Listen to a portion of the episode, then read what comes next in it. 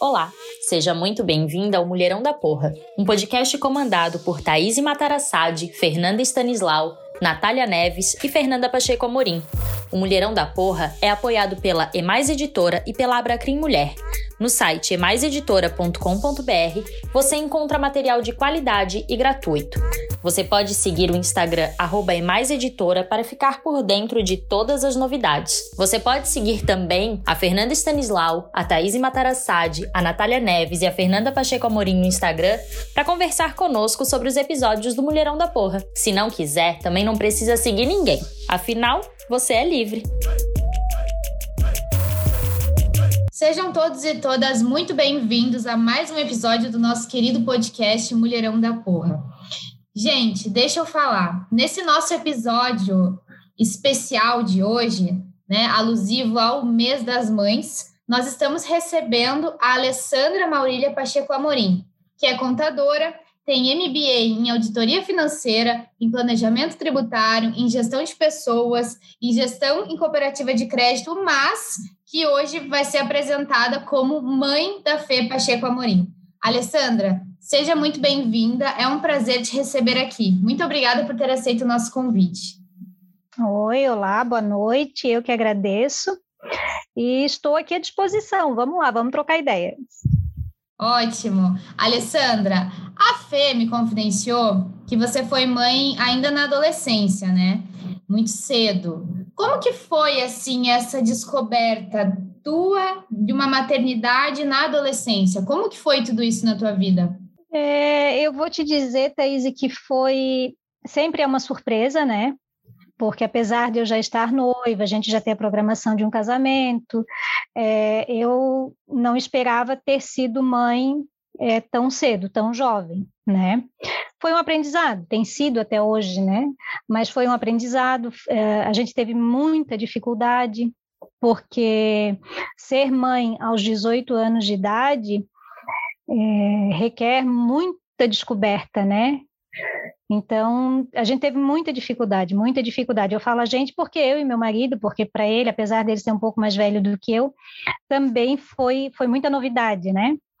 E, mas o que foi mais assim foi a questão da surpresa e das dificuldades que eu tive que enfrentar, porque tudo o que deveria ter acontecido aos 18, 19, 20 veio muito depois, né? Então eu fui buscar uma formação acadêmica depois, né? Alguns anos depois, a Fernanda já era já era grandinha quando eu fui fazer faculdade.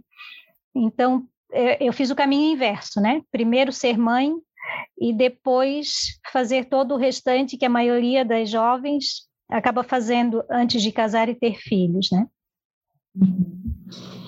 E você acha que esse maternar, né, tão precoce assim na tua vida, ele te impulsionou na tua carreira de alguma forma?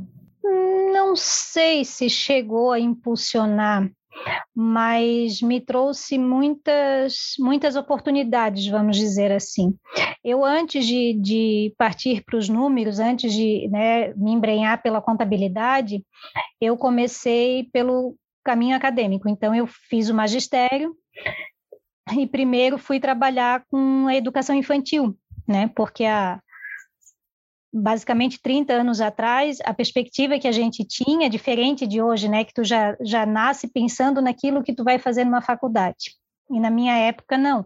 A gente, eu ainda fui criada para casar, ter filhos e, no máximo, ser professora né? Foi essa a educação que eu tive. E eu trilhei esse caminho, né? Eu fiz o magistério, eu fui dar aula para educação infantil e ter sido mãe cedo talvez tenha contribuído nesse sentido, assim, né? De lidar com as crianças, talvez tenha sido um, um caminho mais fácil nesse sentido de, de me envolver, de ter esse, é, essa facilidade de trabalhar com as crianças, né? Então, contribuiu com certeza nesse sentido.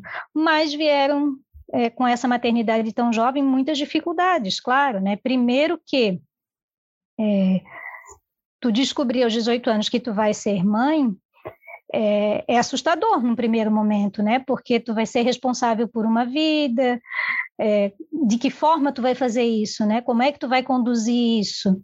Tu vai ter que educar, tu vai ter que, né? dar tudo para essa para esse serzinho que está vindo. Então, no primeiro momento é assustador. Né? Mas a gente, a gente, eu, eu acho que a gente tirou de letra, né? Mas com certeza tive, eu tive muitas dificuldades, muitas mesmo, assim, porque é, foi uma descoberta muito grande, né? E depois eu tive a, a, a, dificuldade no sentido assim, ah, eu preciso retomar minha vida, eu preciso estudar, eu preciso trabalhar até para poder dar uma condição de vida melhor, né, para minha filha. E ao mesmo tempo, tá, eu preciso fazer isso tudo, mas e o que que eu faço com ela? Porque eu tenho essa responsabilidade. Eu tinha uma criança pequena, mas eu tinha que trabalhar para dar conta, para poder é, dar um futuro melhor para ela. Então, algumas escolhas, algumas escolhas a gente precisou fazer, do tipo, ah, no primeiro momento, a avó vai cuidar. Né? Com três anos de idade, eu tive que colocar numa creche. Eu saía cedo para trabalhar e daí eu fui para a faculdade, eu chegava tarde, eu saía, ela estava dormindo, eu chegava, ela estava dormindo. Então, eu só via a Fernanda, conversava, interagia, brincava com ela durante algum tempo da minha vida, aos finais de semana porque o meu marido levava na escola, buscava na escola, até tem, tem uma situação que eu lembro dela me perguntar assim, mãe, por que, que eu não sou uma criança normal? Ela tinha ali uns quatro aninhos, Daí eu assim, mas por que minha filha? Não, porque na escolinha as, todas as mães levam as minhas amiguinhas e só o meu pai que me leva e que me pega. Então, para ela, isso não era normal, porque ela sempre via as amiguinhas chegar e sair com as mães. E no caso dela, ela sempre ia saía com o pai. Né? Então, essas situações, assim, essas dificuldades eu fui passando, mas é, foi necessário, porque precisava trabalhar para poder auxiliar, né? Então, isso foi difícil, assim. Mas também eu vejo, assim, que, é, de alguma forma, né, toda essa essa condição assim que, que a vida nos colocou, de eu dar, né, a Fernanda pequena vai para a creche, eu tive que trabalhar para poder ajudar meu marido, ele também, eu acho que isso acabou de alguma forma fortalecendo muito a Fernanda e fazendo com que ela fosse independente muito cedo e tendo algumas certezas assim, né, porque ela precisava também é, dar conta de algumas coisas em função da ausência da mãe, né? Então eu acredito que é, também foi, foi necessário e foi útil para ela também. A minha pergunta foi no sentido até da maturidade bater na porta, assim, né? Essa questão do, do trabalho, poxa, se vê grávida aos 18 anos, né? Você tem que, querendo ou não, adiar alguns planos, colocar em prática outras situações que talvez fossem para acontecer depois. Então, toda essa maturidade forçada, né? Isso tudo te levou para o caminho do trabalho por uma necessidade muito específica. Então, isso tudo que você está me relatando é, é uma trajetória que só vocês conhecem, só vocês trilharam e que fez vocês chegarem onde vocês chegaram. E eu queria já puxar também o gancho da, da criação da Fê e te perguntar como que vocês estão lidando e receberam o diagnóstico da Fê de mulher autista, depois de tanto tempo descobrir o autismo agora, assim, como que foi isso?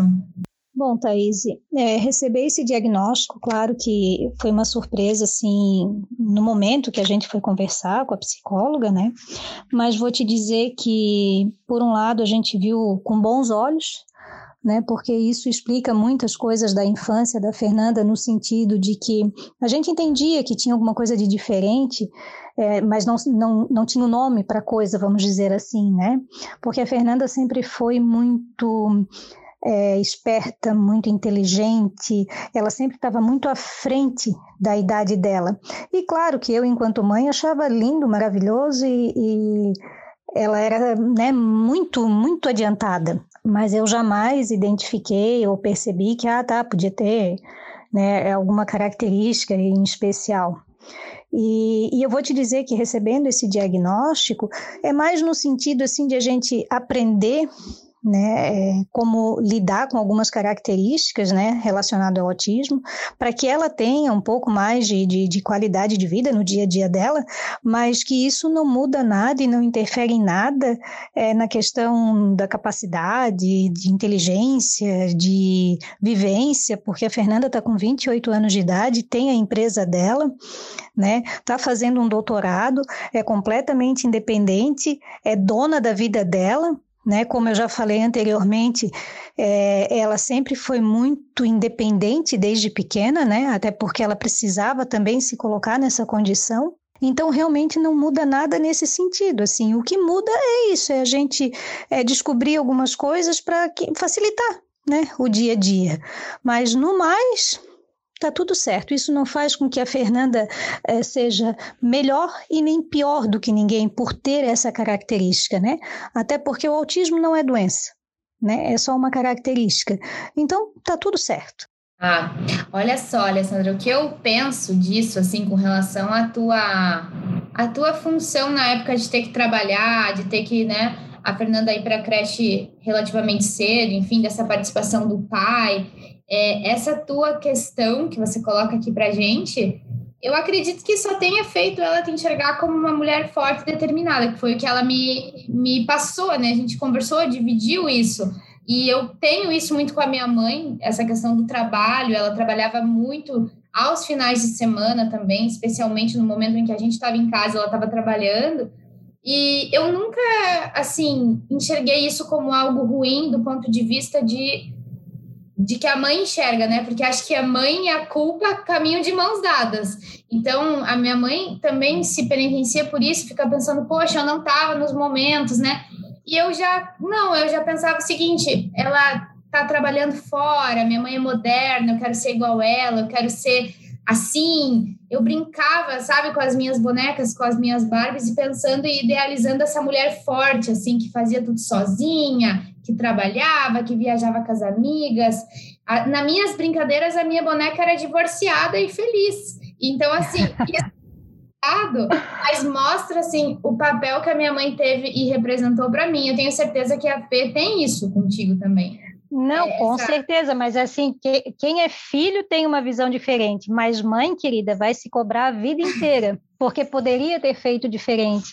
Porque se eu tivesse prestado mais atenção, talvez eu conduzisse diferente, porque eu não tive a possibilidade de ficar, de ser mais presente na infância. Mãe vai sempre achar alguma coisa para se culpar, para se responsabilizar, né? Por mais que né, eu, eu tenho consciência que eu fiz o meu melhor, eu fiz o que era possível, eu fiz o que eu achava que era o melhor, né? Talvez algumas coisas hoje, com certeza, eu fizesse diferente, até por essa questão de idade, né? Se eu tivesse um filho hoje, aos 47 anos de idade, é, com certeza, em muitas situações eu agiria diferente, como eu agi tendo um filho aos 18 anos de idade, né? Porque lá atrás, aos 18 anos de idade, eu tive que aprender a brincar com uma boneca que falava, que andava, que tinha vontade, que eu precisava alimentar de verdade, né? Então, são situações diferentes, mas mãe vai sempre achar uma situação para se cobrar. É, então, é, quem é mãe que está me ouvindo vai entender o que eu estou falando. Alessandra, me diz uma coisa: tem alguma história assim bem cabeluda da Fernanda que você consiga dividir com a gente para a gente ficar sabendo assim de algum podre dela, de alguma situação engraçada da infância, alguma coisa que você pode nos confidenciar? A Fernanda ela sempre foi uma criança muito tranquila. Então, ela, é, são poucas assim as situações de ela aprontar alguma coisa, mas quando é, eu fiquei sabendo que eu ia ter que falar alguma coisa nesse sentido, me veio uma situação é, que até agora eu vou me colocar é, ao ridículo, eu acho que eu vou dizer isso, né, porque me envolveu diretamente. Mas sempre quando alguém me pergunta alguma situação engraçada que ocorreu com a Fernanda, eu lembro dessa cena, porque para mim ela tinha três aninhos, foi, foi, foi muito engraçado. E hoje eu entendo né? É, o porquê da reação dela, inclusive, que tem a ver com autismo, né? E a gente é, foi a um restaurante, um restaurante que tem aqui perto, que tem até hoje, que é chamado Barriga Verde. E a Fernanda, eu nunca deixei a Fernanda em casa para nada, assim, nunca. A Fernanda, em todas as situações que a gente saía, ia no aniversário, numa festa, ela sempre foi junto, porque ela sempre foi muito mocinha, ela sempre se comportou. Então, eu nunca precisei assim, ah, não, eu vou ter que deixar a Fernanda em casa, porque senão eu não vou poder aproveitar. Então, a gente tinha o hábito de almoçar nesse restaurante, e daí a gente foi, e o garçom veio para perguntar o que, que a gente queria tal. E daí a gente falou e eu perguntei o que ele, ele ofereceu e ele, eu perguntei o que, que vinha no prato da salada. E daí ele descreveu que vinha os legumes, as verduras que, que tinha no prato. E ele falou tomate, cenoura, alface, vem repolho. E ela tinha três aninhos e ela olhou para ele bem rapidinho e disse assim: Não, moço, repolho não precisa, porque meu pai diz que repolho faz a minha mãe peidar. Eu queria morrer de vergonha. Se tivesse um buraco, eu teria me enfiado no buraco porque o meu marido fala muito isso, que ele não come repolho, ele não gosta de repolho, porque é, repolho a única para a única coisa que serve é para fazer a pessoa peidar. E na hora, ela muito pequenininha na cadeirinha assim de criança alta, não, moço, não precisa, porque meu pai diz que o repolho vai fazer minha mãe peidar. Então assim, ela estava cuidando de mim inclusive. É, então Ai, quando criança... é, não, assim, eu fiquei muito envergonhada, e agora mais ainda porque eu estou tendo que, né, relatar essa situação, mas eu realmente quando falo em alguma situação engraçada da infância, eu vem aquela cena assim do restaurante, ela com a mãozinha assim no queixo, olhando para ele, falando: "Não, repolho não". Né? A história expõe Mas, mais você do que a Fernanda, né? Hum, a Fernanda te colocou numa situação bem complicada. É muito engraçado mesmo. E, Alessandra, eu queria agora que você dividisse com a gente o que, que você acha que você falaria para você mesma se vendo grávida aos 18 anos? Assim, hoje, se você pudesse olhar para aquela menina de 18 anos descobrindo essa surpresa tão inesperada da gravidez, o que, que você falaria para você mesma, assim, hoje, vendo tudo que você passou, enfim? Ah, eu acho que o que eu diria assim, calma, calma que tudo vai dar certo, né? Não adianta querer antecipar as coisas, não adianta querer mudar as coisas, porque já aconteceu, mas tudo vai passar e tudo vai se acomodar, tudo vai dar certo. Acho que era o principal assim a ser dito naquele momento. E, deu, e foi né? o que né? aconteceu. E foi o que aconteceu. Tudo passou, né? É, a é. gente sempre procurando fazer o que a gente sempre achou melhor né? Pai e mãe é, erram achando que estão fazendo certo, né? Mas tudo no final deu certo, tem dado certo. Ainda bem. Estamos aí para ver a Fê totalmente mulherão da porra, né? Que é um dos nossos ícones aqui do nosso podcast, idealizadora de tudo isso. Então a tua criação deu tudo certo, pode ficar muito tranquila. Uma criação super bem sucedida. E, Alessandra, eu queria que você dissesse também o que, que você acha assim que te faz ser um mulherão da porra? O que, que te constrói como sendo a mulher que você é hoje, assim? Com toda essa força, essa determinação de ter chegado até onde você chegou, de ter conseguido criar a fé com todas as dificuldades, barreira, preconceito, de ter tido filha cedo, né? O que, que te considera um mulherão da porra hoje, na sua concepção? Bom, eu acho que eu posso me considerar um mulherão da porra por toda essa minha trajetória, né?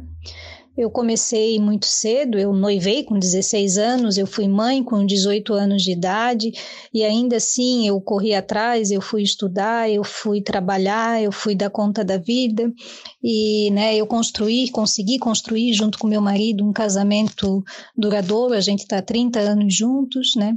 Eu tenho uma filha. É, que é totalmente independente, que trabalha, que é bem sucedida, que além de tudo é linda, maravilhosa, inteligente.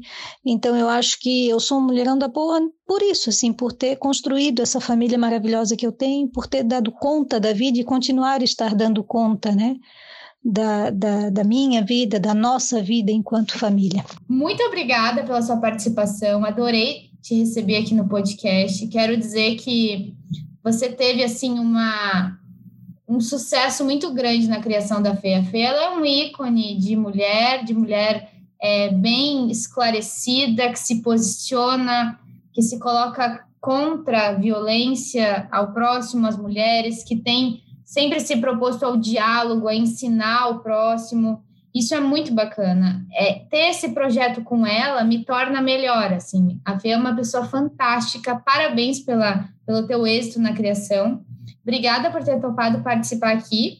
E eu queria que, por final, agora, por último, você deixasse uma reflexão para as nossas ouvintes, para os nossos ouvintes também, sobre esse maternar na adolescência, né? Sobre como foi isso e qual a dica você pode deixar para quem está passando por isso agora. Eu acho que seria ideal a gente finalizar assim. Bom, o que eu posso falar para quem está passando por essa situação de ser mãe tão jovem, e aqui eh, eu não vou romantizar essa situação, né? Porque realmente não é uma coisa muito é simples, porque a gente é, com, nessa faixa etária de 16 a 18 anos de idade, a gente não está muito, a gente não está nada preparado para ser mãe, né? A gente não tem uma preparação é, nem física, nem psicológica e nem financeira para passar por essa situação, né? Mas o que eu posso dizer é que, para mim, eu acredito que tenha sido uma, uma, uma, fase mais tranquila, porque eu tive uma rede de apoio, né?